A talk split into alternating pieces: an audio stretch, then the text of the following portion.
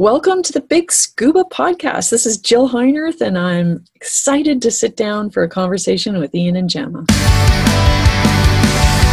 Hello, everyone. Welcome back to the Big Scuba Podcast. This is episode 24, Gemma. Yeah, it's episode 24.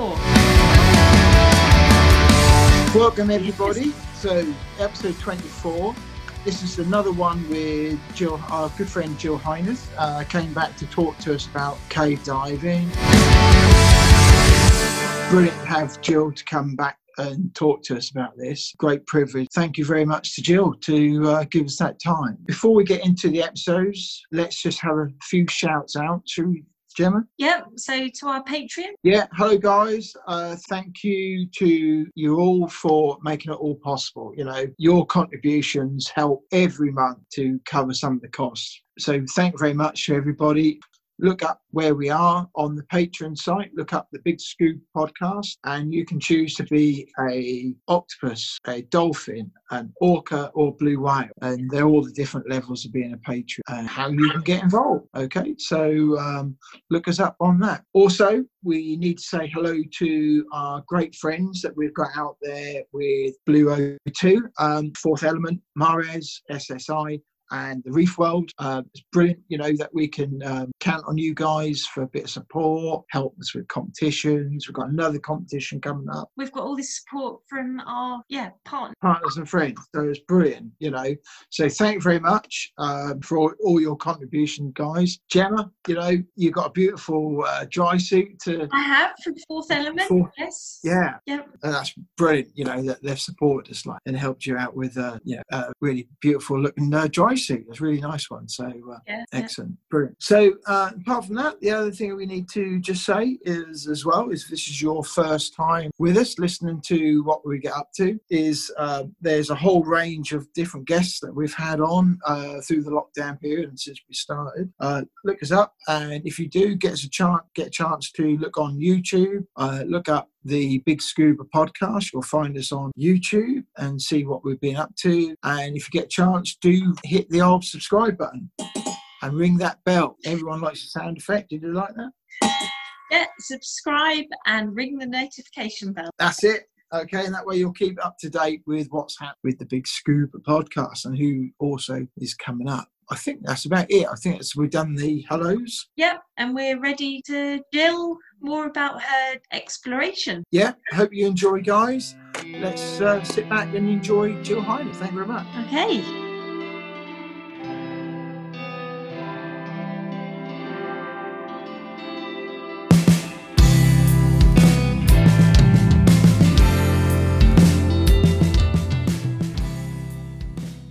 Heinerth, thank you for joining us on the Big Scuba podcast. My so, pleasure. Have you had like moments where you kind of thought, you know, like scared, sort of where things are con sort of quite sort of not quite right, you know, with your dive, cave diving, where you sort of thought that's a learning point for learning. Yeah. yeah. No, I, I've had moments where I thought, I'm going to die. yeah. Uh, you know, I had one dive that I describe in my book, Into the Planet, uh, where I led a scientist into a really small cave. It would be the equivalent of sort of squeezing underneath your bed.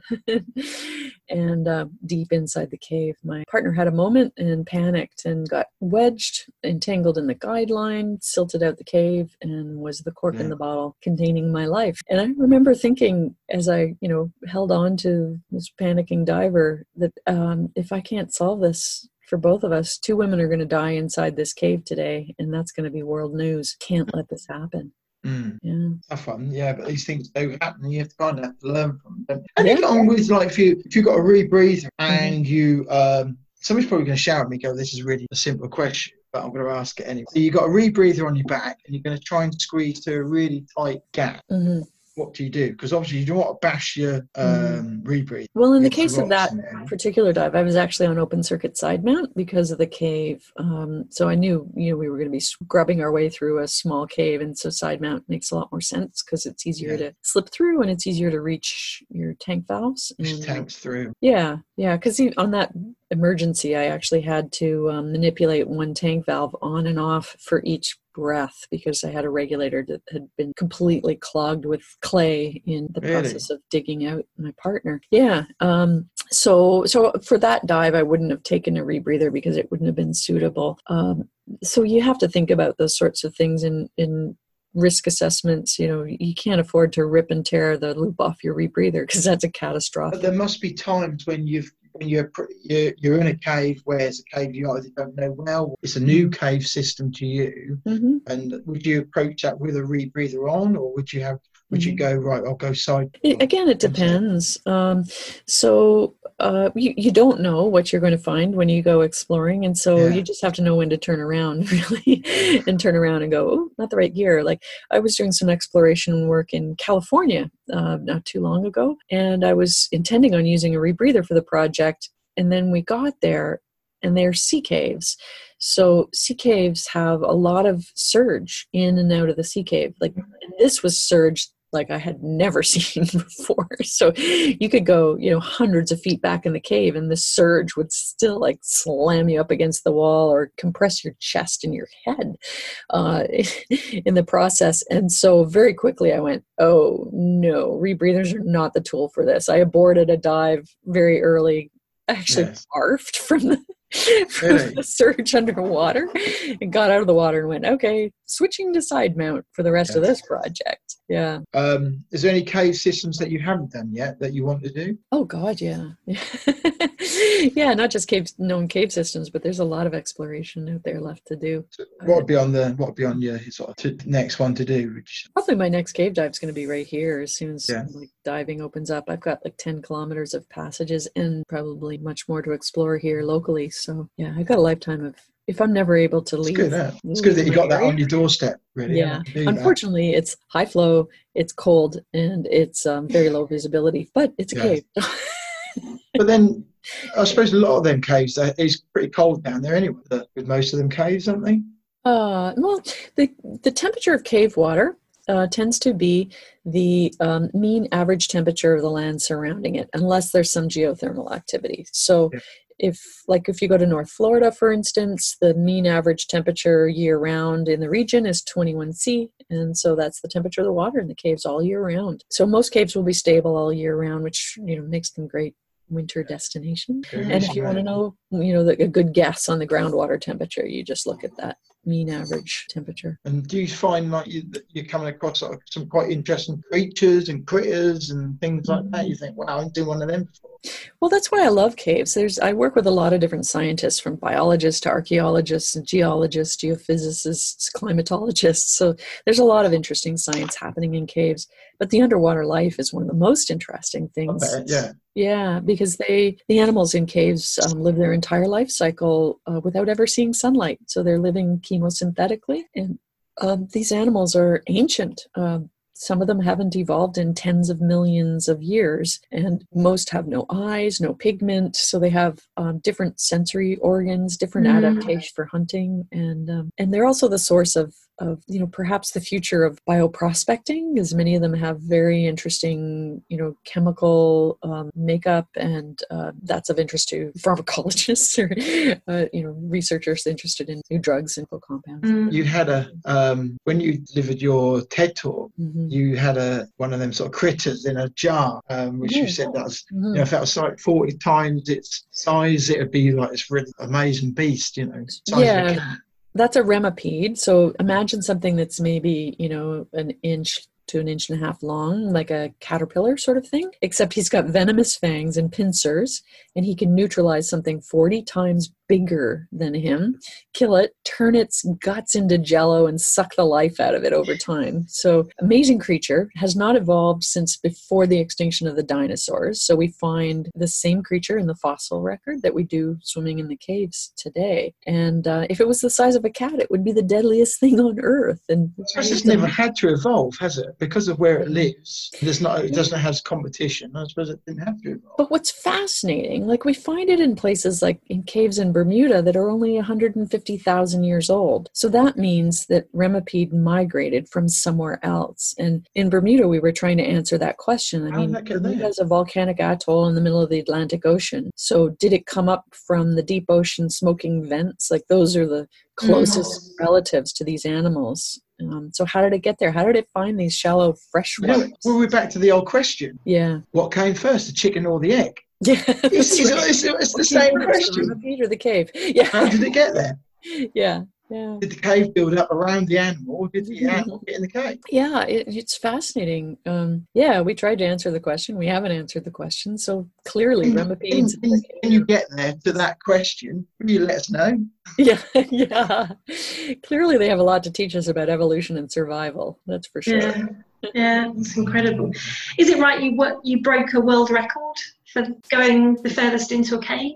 Uh, yeah, so back in the late 90s, um, diving at Wakulla Springs on the US Deep Caving Team project, where we did the first um, accurate three dimensional map of any space, dry or wet, um, I finished a very long mission. Mhm. And while I was decompressing, the decompression was 17 hours from that mission. Wow, Yeah. 17 hours. Yeah. Um, so while I was decompressing, someone sent me a note that said, "You just broke a woman's world record," and I'm like, "Oh, did you know? Oh, okay." like, we weren't. The the project wasn't about going as far as we could. It wasn't about exploration. It was about surveying. It was about testing this new device and and making that work. So it was kind of like, oh, well that's kind of cool um, but i don't I don't like diving records like i don't like Mm, quest to be the deepest. I don't i don't like that. Like i would prefer a shallow cave any day. I don't want to take risks. I don't necessarily want to tech dive you know? It's um these are tools that i use to explore things and and do things um, but uh, i the first i want to mitigate and reduce risk and i certainly won't ever engage in the pursuit of a record for the sake of a record because i think that Mm. that invites others to compete and then that ends up with getting hurt or killed yeah, the element of risk then, Yeah. doesn't it? Yeah. yeah Question for you. I've read that people have in the past trialed, like while they're on uh, decompression, uh, eating. Mhm. How, how do you get on for substance? Yeah, yeah, we eat. Um, and then we also uh, take, you know, those little cardboard Tetra Pak drinks, you know, that have a little straw with a pointy Yeah. end. This is my one, my one ex- exception for using a disposable straw. Because, um, you can take those underwater. You can actually strap them on the side of a, a bailout tank, stage bottle, whatever, and um, and you can use the straw to, you know, puncture and drink underwater. And um, if That takes a bit of bit of work. yeah, Do yeah, that. yeah, a bit of work. But then what? Do, Got what about eating? During 17 hours of deco. Yeah. And um, I've read also about some people in their decompression use the old one of the first uh, Kindles, and they'll Oh. put them in a yeah. sit there on a using a Kindle. Well, we used to read books underwater. I mean, we used to read National Geographic magazine because it was printed on such good quality paper, but now it's not. I mean, I, I'm happy that they're not using that quality paper because they're using something that's recycled and recyclable. But back in the day, you could make a, a National Geographic magazine or, or a book last through multiple dives. Papers used to be really sort of plastic. yeah, Yeah. yeah. So, You can actually take one of them down, and read it. oh yeah, we, we used to read books a lot on Deco. Yeah. Incredible. even paperbacks seem to last longer like than they do today so you could actually read a paperback take it out of the water just let it dry in a clump but you could take it back on another dive back underwater it would loosen up pick Yeah. up Is there anywhere in the world that you haven't been you want to sort of dive to? oh yeah oh yeah i'll never be able to do all the exploration that i have on the on the list of, of potential projects so it, absolutely there's a world of caves left to explore we know more about space than we do about inner space so there's plenty for me and every other cave diver on this planet to work on for decades you just don't know what's under underneath the ground, do you? That's uh, right. Yeah, Yeah. you don't know until you go. our other guest said it's just another landscape under the Mhm. landscape above. Yeah. That's right. Yeah. Um, what's kind of the deepest you've sort of ever dived to? What was Uh, deep is vertical. Mm-hmm. Underwater is about 140 meters. Yeah. right? Yeah. Was that in open water or Mm-hmm. In the ocean. Yeah, off Bermuda. We had Andy uh, Torbet on, and he'd Oh, done yeah. a dive. You know him? Yes. Yes. Have you dived with him? Nope. No, no, one to do in the future, perhaps. Absolutely. Yeah, he was a fab guest. He is. He was good. Yeah, he's yeah. extraction man, done loads of all different sorts of things. Yeah. One of the things he's dived in is one of these bionic suits, so it can Mhm. go down to like 600 meters. You fancy that? Have you done that one? Do you want that's to? that's if I had one bucket list thing, it would be to dive the exosuit for sure. I uh, I know Phil, the uh, the inventor of the ex- exosuit, Phil Nuytten, and I, I keep mentioning it to him every time I see him. Phil, you know, if you ever need it. Andy was good. He only got to use it in a pool, the pool, go down in the depths and what have you. Yeah, uh, well, it's a it's quite a an undertaking even just to conduct the training in terms of expense. I bet. Yeah, Yeah. that's not a cheap piece of kit. I yeah. mean, yeah. Any sort of like funny blips you kind of had, and you sort of when you got back, you you know told everybody as like. I'll give you an example. Um, it's well-known fact around here that uh, I last year I dived in with my, when I was teaching with uh, my dry suit. Oh. Andy, oh yeah, and Andy uh, had my lovely brand new thermals on as well, lovely and cozy, and I was just so it was wide open and poured, and uh, it's one of them things where you're just thinking about everybody else and not you and um, Andy had done something quite similar as well. I can't remember what he'd done. Have Yeah. you have you done anything like? Um, oh, Andy had um, he'd gone diving with a crew uh, film With crew, his sunglasses on. Yeah. yeah, and left the camera lens on his camera. oh, the lens cap. Things like. Yeah. Have you anything like that has ever happened to you? Oh You yeah. I don't know how to think of any any stories right now. Um, but oh yeah, I mean we all make those mistakes for sure. Uh, Not too long ago, I was down in North Florida getting ready for a side mount dive, and and I was walking my tanks down these stairs and then across this concrete ramp that leads into the water, and I was wearing those like those Crocs shoes. All right, yeah, yeah. Yeah, so I'm walking a tank in each hand, and I'm in my dry suit undergarments. I'm walking along, and then my feet just kind of went Really? the tanks and everything, shoo, like all the way into the water. You hurt yourself. no, fortunately, I just went with the flow, dropped the tanks, and uh, crawled out. And as I did, another a German, very stoic cave diver was coming down the steps, going, "How is the water?" You know? I'm like, okay. Fine. Pictures Fine. now, if you wish. Yeah. I like that. That's cool. And um, is there anything you would have? Um, I think of this all the time, really. When not, you know, in life generally. But is there anything else you would have done differently? You know, is there a dive when you got out and you thought, "We do that." Oh, I'll never do that again. Oh yeah. yeah, sure. Oh yeah, absolutely. Especially from those early rebreather dives, I get out of the water and go, okay, yeah, we won't teach it that way. we won't teach it that way. Yeah, I just about killed myself at Ginnie Springs um, early in those rebreather days. So, um, uh, what again? We we had no class. We were trying to figure out how you teach people to do things, and and sometimes um, that comes with bad ideas. Right? so, Yeah. so it had been stressed to me that this is an electronic piece of equipment, and one must learn how to be completely um, self-reliant if all of the electronics failed. You know, despite the triple redundancy and all the battery backups and everything else, how would you manage this if everything failed and you had no way um, to even see what your oxygen partial pressure was, to even see the readouts from the sensors? And it's hard for me even to imagine now looking back that it would have been possible to have taken out all of those systems and not had the ability to to see my um, my uh, partial pressure. But we thought okay dive with all of the displays hidden and um, this is probably more technical than i would want to get into but there's a way for a rebreather diver to manually operate a rebreather at a constant depth um, without seeing their displays. It can be safely done. And I did that for six hours and I came out of the cave and I went, oh, wow, I'm so proud of myself. Look at me in this cute little yellow box nobody else has. And I'm so proud of myself. And the ego just filled my head. And as I swam out of the cave and back down the spring run towards the steps, I, I forgot. Like I, you know, the ego took over or whatever. I was so proud of myself. And I stopped injecting oxygen into the loop, which I had to do manually for that entire six hours while I didn't see my displays. And as I got right close to the steps, I suddenly felt like the curtains closing on my vision, Really? just this blackness coming in around the edges. And I went, oh crap. know what that is. And I blew into open circuit and I pulled the sock off the displays so I could see what my PO2 was. And it was 0.1. So I was Mm. on the edge of passing out, and, Yeah. and then subsequently I would have drowned in. Same as that your friend in the test.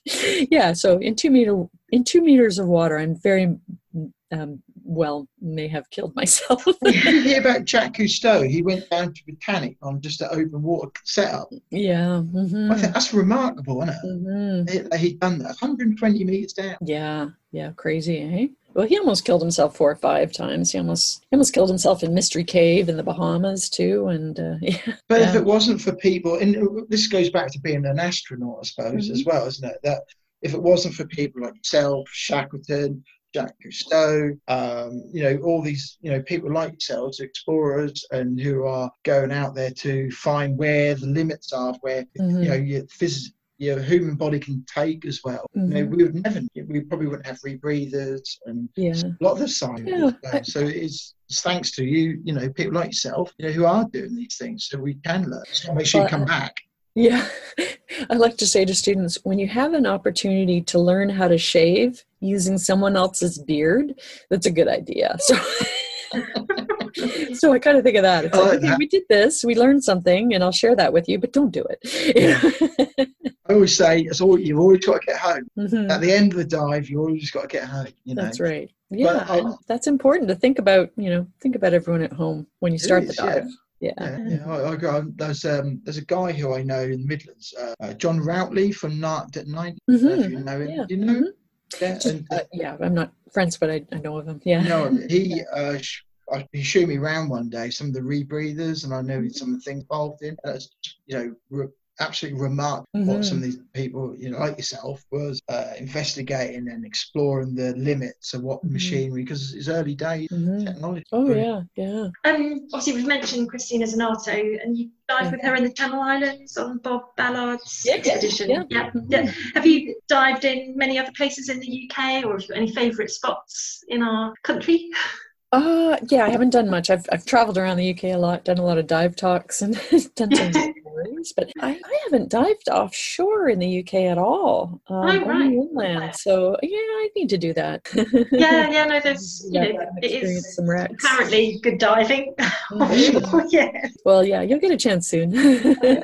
Cromer, we had the um, the uh, what do we call it? The name called of it? Chalk shell. Yeah, well, there's all the chalk, Chalk shell. reef. Yeah, got to get your words right. And uh, that, that's off our shore here on the Mm. east coast. There's some really great uh, dives. They're quite shallow, so really good for um, beginner divers as well. Mhm. But some beautiful uh, reefs off our. Yeah. Uh, yeah. So yeah, some, some really good dive. Off on the south coast, they have currents, and Mhm. you, they seem as though they can dive a lot more through the winter. Where with us on the east coast, we get the North Sea Mhm. um, you know, and you kind of really over the wind, sort of pushing limits on if you want to Mhm. Yeah. um, dive that. What about your fitness? Do you have to do you train your diving or have any special workouts or eating? Yeah, yeah, I'm not a gym rat or anything like that. I'm, I'm pretty conscious about what I what I eat and and uh, and I'm very active physically. I ride ride bicycles a lot. Yeah. Yeah, especially these days. It's it's bikes and uh, bikes and hikes Yep. to, to stay fit because because Lord knows we're baking too these days. yeah, there's all these like yeah cooks. They didn't even know they could cook out there now. comfort food, comfort food seems pretty important in isolation.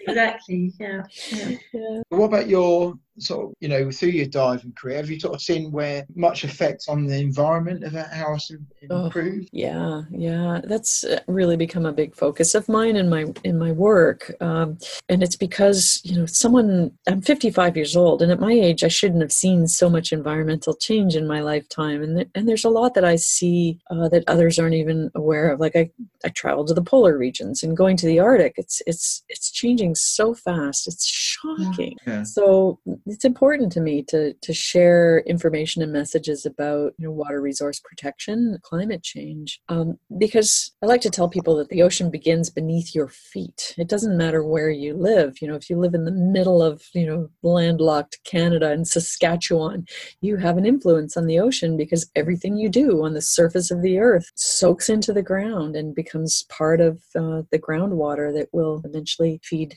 estuaries and rivers and creeks and lakes and This is so true.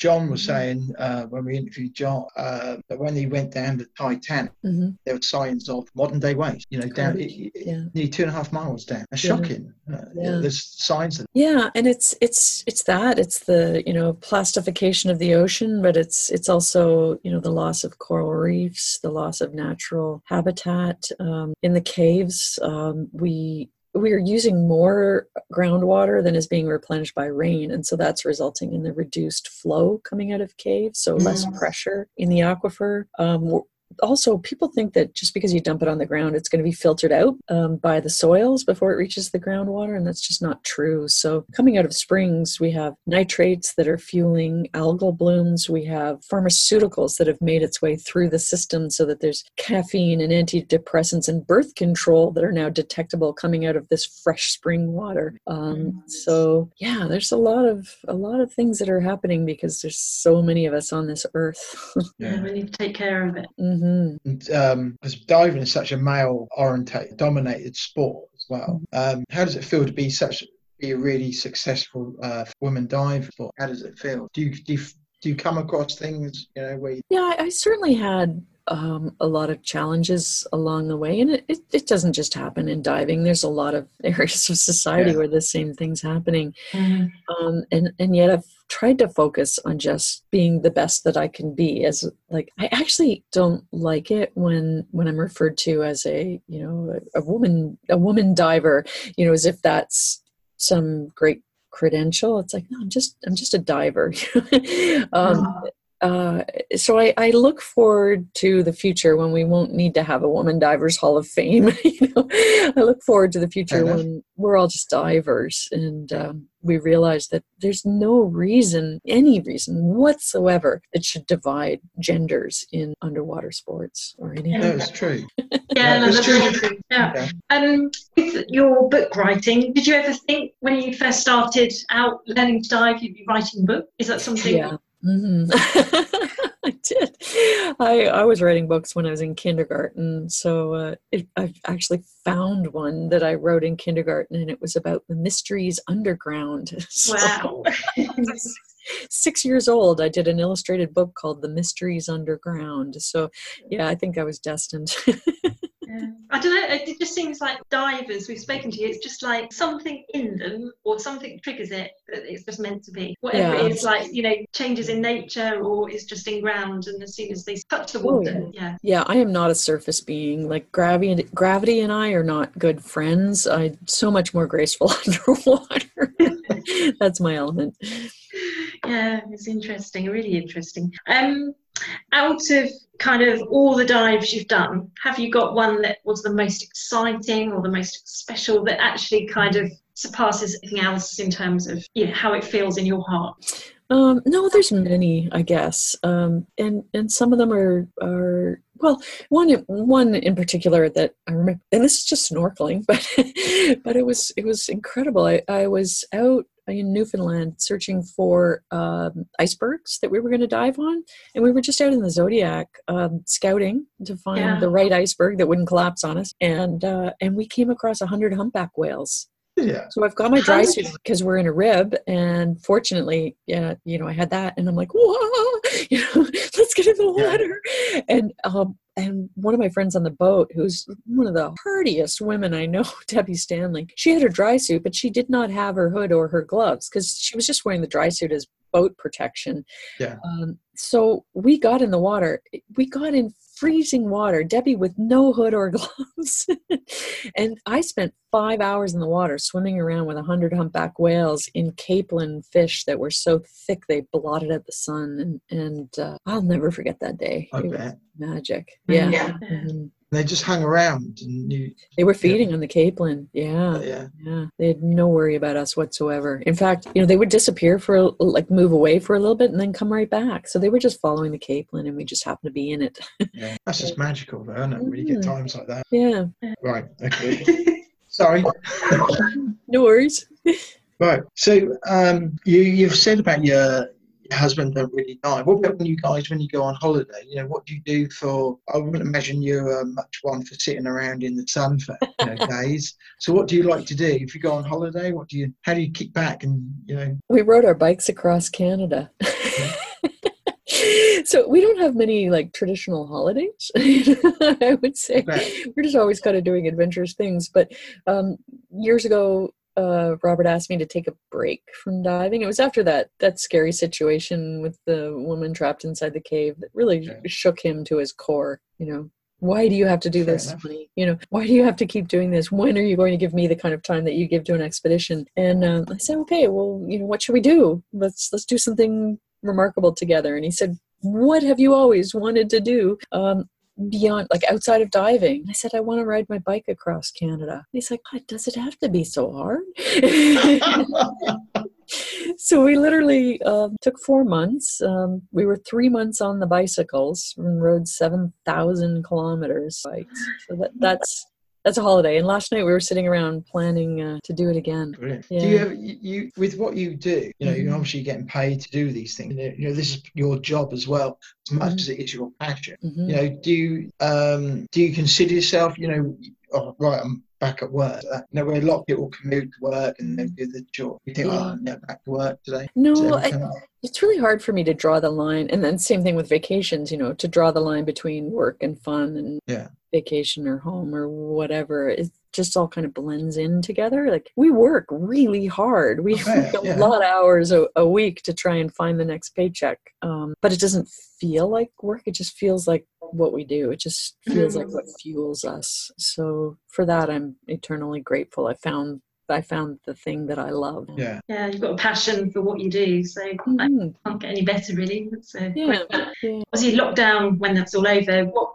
what aspirations have you got for the future? Just getting out. Yeah. Um, though fortunately, you know, we're on the uh, Canada's great uh, Trans Canada Trail here, so we are getting out and riding and hiking and everything. But I'm just going to be happy to get back in the water and to get some of my projects back on the books again because I've, yeah. I've in the last 60 days missed out on projects in Norway, in Micronesia, and in Australia. So, yeah.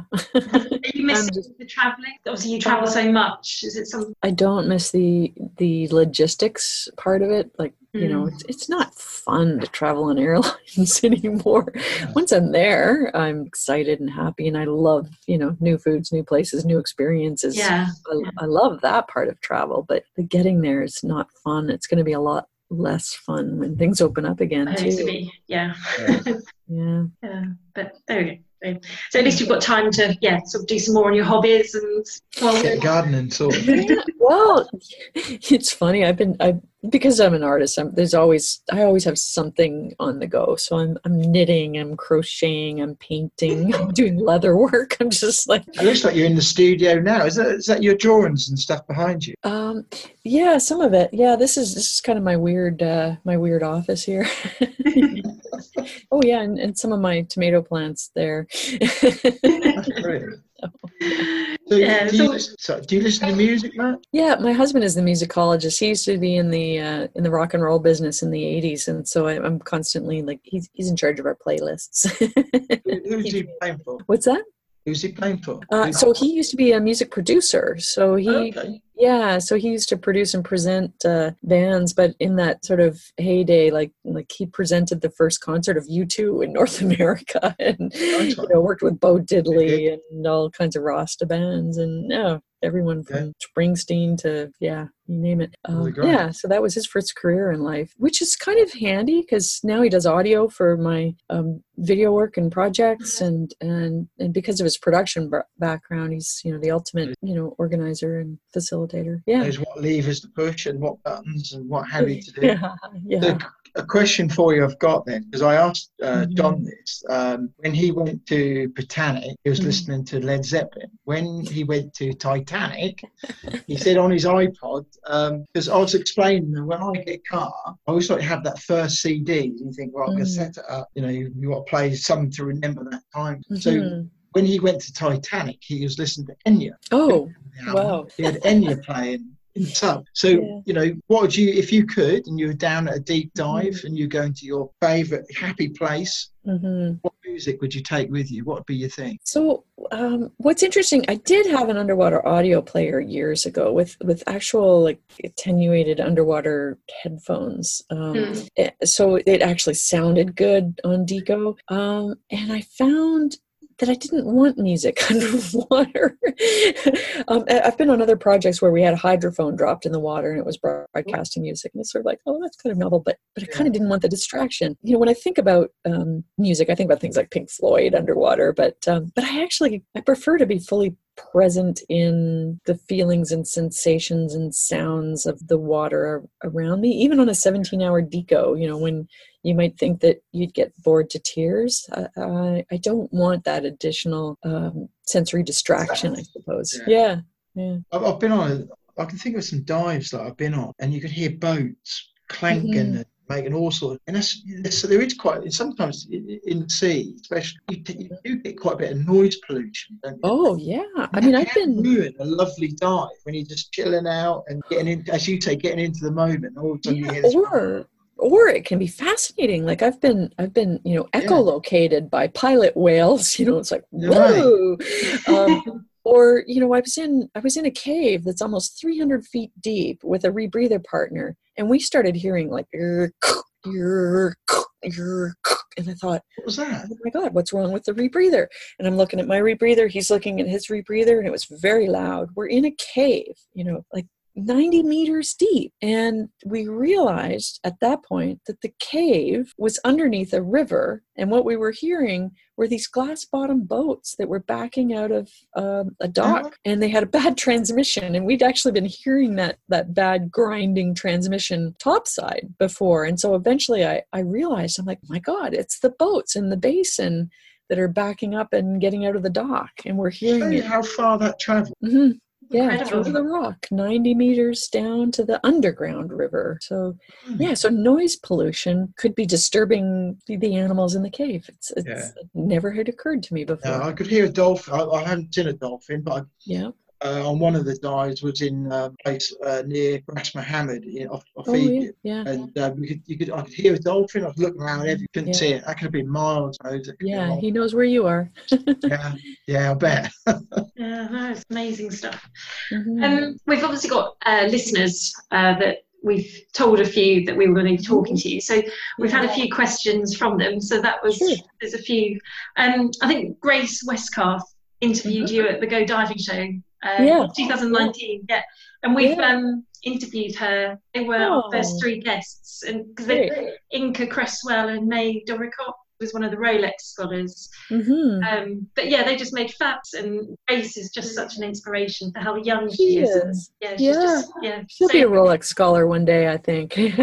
absolutely, yes, yeah. So, so she um, sent a question in, and she just wanted to know: um, um, Have you had, had any particularly challenging moments in diving expeditions, and what did she do to overcome them? I think some of that we have answered. Oh yeah, yeah. That was a specific question. Oh man, I, I've had lots. I mean, I was in um, Lanzarote when I learned that a, a friend had died in a cave in Florida. You know, and and it was like, oh, you know, do I go home? Do I stop? What do I do? Should I go for the the body recovery? Should I go diving? You know, what should I do? Kind of thing.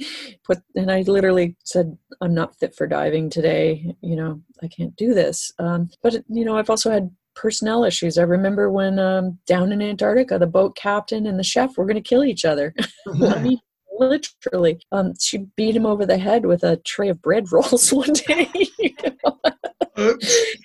um, I've had in the middle of Egypt. I've had um, our our guides. We I had guides from the local Amazigh Bedouin tribe um, assisting me, but then National Geographic sent an extra photographer and he brought guides from the Sinai. Well, these are two warring tribes. And so I have men in an all out to the death fist fight. And I'm like, That's what you want. What am I supposed to do? you know, so yeah, there have been all kinds of challenges in expeditions. Fights with bread Right. rolls, fights, yeah. yeah. Uh, oh, she'll be really pleased. Thank you very much. Mhm, mhm. And uh, we've also had um, a couple, some couple of questions in from uh, a friend of ours from the uh, to, to do with the pod Mhm. gentleman called Andy, who uh, is on YouTube. You look him up, listeners, as Andy the Northern Diver. Um, and you, by all means, Jill, you know, look Mhm. him up. Um, he's a really great guy. He does little short, punchy videos on um, how to do bits and pieces. Um, anyway, he's asked me to ask you what was the initial steps you took one day being from a you moved from being a scuba diver uh, just a standard recreational diver into thinking right i'm gonna um, getting yourself noticed and Yeah. pushing your sort of like the profile upwards Mhm. how did you do That? how did you go Well, you know, I started by selling everything other than my dive gear uh, and moving to the islands so that I could be diving all day, every day, and improving my, you know, photographic skills. And I just focused on on um, you know writing and shooting and submitting stories. Uh, but I think probably the most important thing was uh, volunteering to support other expeditions and scientists that although was and still is rarely paid um, uh, it, it opened doors for me. Um, and so it was important to you know volunteer meet other people doing cool things get involved in that um, but continue to own the creative assets that i shot during those projects those are probably the important things to do Yep, we've also um, got a couple of patrons that support Mhm. us, yeah, by the patron site. Um, so we've got one from Ted, um, and he just said, "Is there anything else you have in the pipeline that you're working on?" yeah. Which is he opens up, yeah. yeah i might have to kill you if i tell you but Uh, let's just say uh, like i have some really interesting um, cave exploration work happening in a couple of different regions that are looking Mm. at um, former sea levels um, and subsidence and potential um, uh, uh, aspects of human habitation inside of caves um, and, and that'll be interesting yeah, wow. yeah Yeah, Yeah, you must be itching to get out. oh i am boy Uh, yeah i am as well especially on a day like today i think oh i just want to jump in somewhere it'd be great Mhm. Put your- Andy's- put your wetsuit on for fun. Andy just asked one more question as well Mhm. Um, about rebreathers. Um, if an up and come coming underwater photographer was looking to buy a rebreather, um, how would you recommend they start to research what is the right one for them? Mhm. Is there what's the is there a right way or wrong way of making Yeah, you that? have to you have to learn a lot about rebreathers before you can make a good choice. Um, a lot of people will steer you into a you know try dive in a pool, and all that will do is to show you that you want a rebreather, and it will make you fall in love for whatever harness fits. so it's not a it's not fair to jump in a pool with different rebreathers and go, oh, I like this one best because you don't know enough. Yeah. So you need to read a whole book on rebreathers before you really go out and consider buying one. And you need to understand independent third party testing. Like fortunately in Europe, everything has to have a CE mark to Mm. before you can buy one. Um, Yeah. And there's a reason for that. Um, it's important. It's a life support device, and it deserves more oversight than your toaster. Here in America, we don't require that, so it's a bit Really? scary. But that means that there are rebreather brands out there that are not independently tested third by third parties or seat rated, and so stay away from those. You know, Mm, you don't need to be a human guinea pig. yeah, exactly. um, but yeah, I would just say read. You need to you need to find the right instructor. You need to find the right community. Like consider diving a rebreather that is common in your community that you can get serviced locally. You can get good good instruction on locally. Good point. Uh, yeah. So I'm I'm not necessarily ever going to say XYZ rebreather is the best um, because there are a lot of good options out there, but Yeah. a lot of it does involve investigating instruction options and how you're going to get something serviced and maintained over the years. That is, is important, isn't it, at the end of the day? Yeah, it is. You don't want to be going buying Peter kit where you can't get spares and things like that. So Mhm, You know, mhm. they are locally on your door. Same as regulators. I, I wouldn't buy regulators you know, Mhm. off of eBay or um, Right. You- you'd want to buy them from the local Mhm. centre who you know, who you trust. Yeah, develop a relationship. Yeah. Yeah. Mhm. Yeah, that's one of the things that we try and do with the podcast is try and Mhm. um, try and support our local dive centres. We're lucky that we, there's two or three around here, and we all Yeah. try and share their stuff and you know, give them a shout outs where we can. Yeah, it's more important than ever to support those local uh, local shops so that you have the option to get fills and service and instruction in the future. Brilliant. Yeah. Mm-hmm. Okay, um, so another part of our big chat is final bit. yeah, we're nearly there. yeah. We've um, got five. We picked five questions that we ask okay. every guest. Um, okay. So the same set questions, and we just mm-hmm. kind of build up a bank that will then make something of. So they're really uh, random questions. So first one is, what's your favourite marine animal and why? Mm, probably sea lions, Steller sea lions, because um, it's like a cross between diving with a pack of, of happy puppies and a bar fight. It's really fun. Are they those really big ones? That... Yeah, and they they bite and tug and pull you around, steals your fins, um, steal bubbles and bring them back to you and spit them at you. It's just really full on. It's quite fun. I actually have had them puncture my dry suit completely, um, but still didn't injure me. So they're not yeah. out to hurt you. They're curious. Yeah. Yeah. No, that's great. That's great. We've not had that one before. Mm. No, that's a new one. And what about your favourite piece of dive kit? What is your favourite bit and why? Mm, I have a little tool. this sounds funny, but a titanium tool that looks kind of like one of those throwing stars in martial arts. it has yeah. um, little like Allen wrenches, hex wrenches that stick out in many directions, and then little openings that act as a wrench as well. Um, so that little thing made of titanium I have in my dry suit pocket, so I can fix almost anything sitting at the surface of the water. I like that. yeah, what about dive? What about dive computer? What dive computers do you use? Do you have one, or do you have a few? Or? Yeah, I've been diving with Suunto computers forever. yeah, I'm actually an ambassador for Suunto. I'm the diving ambassador. I didn't notice the hat. Oh yeah, that's right. but I was diving Suunto long before they asked me to be an ambassador. So yeah, okay. so I, I, I came by it honestly. We use them in our uh, dive centre, yeah. you know, and uh, for our students, but because mm-hmm. uh, they're so easy, the menu system. Yeah, yeah, great. You know, very reliable company that's really at the forefront. Eon Steel. What's that? Eon Steel. Yeah. Mm-hmm. Yeah, yeah, nice, aren't they? Sort of yeah, nice, easy, easy yeah. to read. Brilliant. So you, you know, you, even your really deep dives, you use Suuntos and yeah, yeah, yeah, brilliant. Mm-hmm. Good advert for them. I have for over boy, 25 years. yeah, yeah it's good effort. Yeah. Yeah, that is. Okay. Um, so another question. If you name up to three people, they can be past or present. Mm-hmm. Um, they don't have to be a diver, so mm-hmm. they you, you, can dive or snorkel with them. Mm-hmm. Um, personal history, celebrity, family member. Who would you choose to go diving with? So you can name up to three people. uh, Sylvia Earle. So I have been diving with her, but I'd like to dive with her again. Mm-hmm. Um, Sylvia yeah. Earle. Yeah. Um, hmm. So can it be someone who's not with us anymore? Yeah. Yeah. Yeah. Yeah. yeah I, I, would like to take Rachel Carson diving, the famous environmentalist um, who, you know, I read a lot of her books early in life and was mesmerized by her investigations of tide pools. So I think I'd like to take her diving. And three people. Hmm. Wish I, I wish I could have taken my dad diving. Um, he's yeah. still alive. Um, I took him snorkeling once, mm-hmm. but uh, I'd like to have sh- really shown it in the underwater world.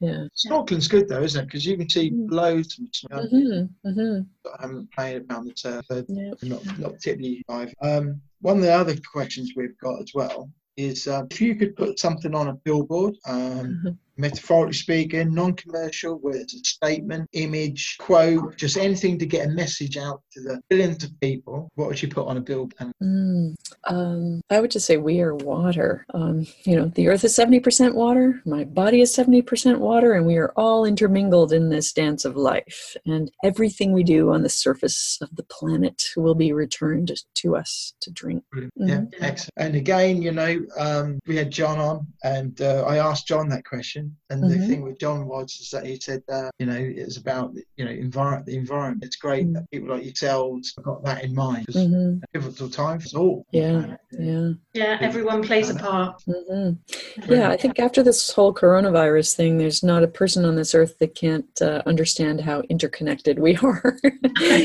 That's one gift from the coronavirus, and maybe a whole new understanding of our. Yeah, and the impact, it's not you know it's not isolated in a part one part of the world mm-hmm. global doesn't matter yeah. so yeah i hope this gives us the tool to deal with climate next yeah, yeah. i hope so yeah great. They were fab answers. Thanks very much. That's, All right. Yeah. I guess I would just say if any if anyone wants to learn more about what I do, check out intotheplanet.com or uh, yeah. uh, my book is Into the Planet and that's available on Amazon all over the world. So check it out on yeah hardback or audio or uh, ebook. but no, that's we really appreciate your time and yeah. oh my pleasure. Yeah, it's been really yeah inspirational. So for me as well as a diver. yeah, yeah, you'll have to let me know how that first dive goes. I will. I will. I'm sure it'll be amazing.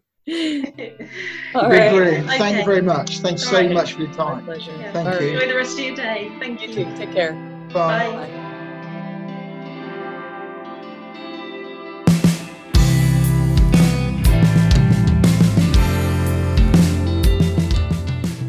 Well, that's brilliant. What do you think about that then, Gemma? Did you enjoy that? Yeah, really inspiring. And she just says volunteer for anything you can to just better yourself. I think the word volunteer, get involved as well, the words get involved, you know, they are great words. And she said the same thing as well, didn't she, in the PADI Women's diving yeah. that we put together. You know, yeah, it was a, one of the biggest messages coming through. Rock up volunteer yourself and just get involved. It is, you know, and uh, there's lots of big projects going on and they all need help. Jill's got a great book called Into the Planet. Look it up. Available on all the bookshop. I'm sure it's on Amazon, other online. Yeah. So, um, Into the Planet, look it up. Great book all about her life and cave diving and different adventures. So that's really good. It's quite it's fascinating to hear some of the things that she's done. Incredible, and she's experienced something a lot of us will never ever have the chance to do. No, it's true. It is true, and uh, yeah, you, you, it takes a while to build up to them things. So uh, no, brilliant, and thank you very much, Jill, for taking part again and being involved and being on the big scuba pod. Yeah. There we go. Thank you very much. So uh, until then, I think yeah. we covered everything. Yeah. Speak to you all soon. Got More exciting guests coming up. There you are. Stay, stay, uh, stay, stay with us. Stay tuned and download the next one. Thank you very much, guys. Speak to you all soon. Okay. Bye.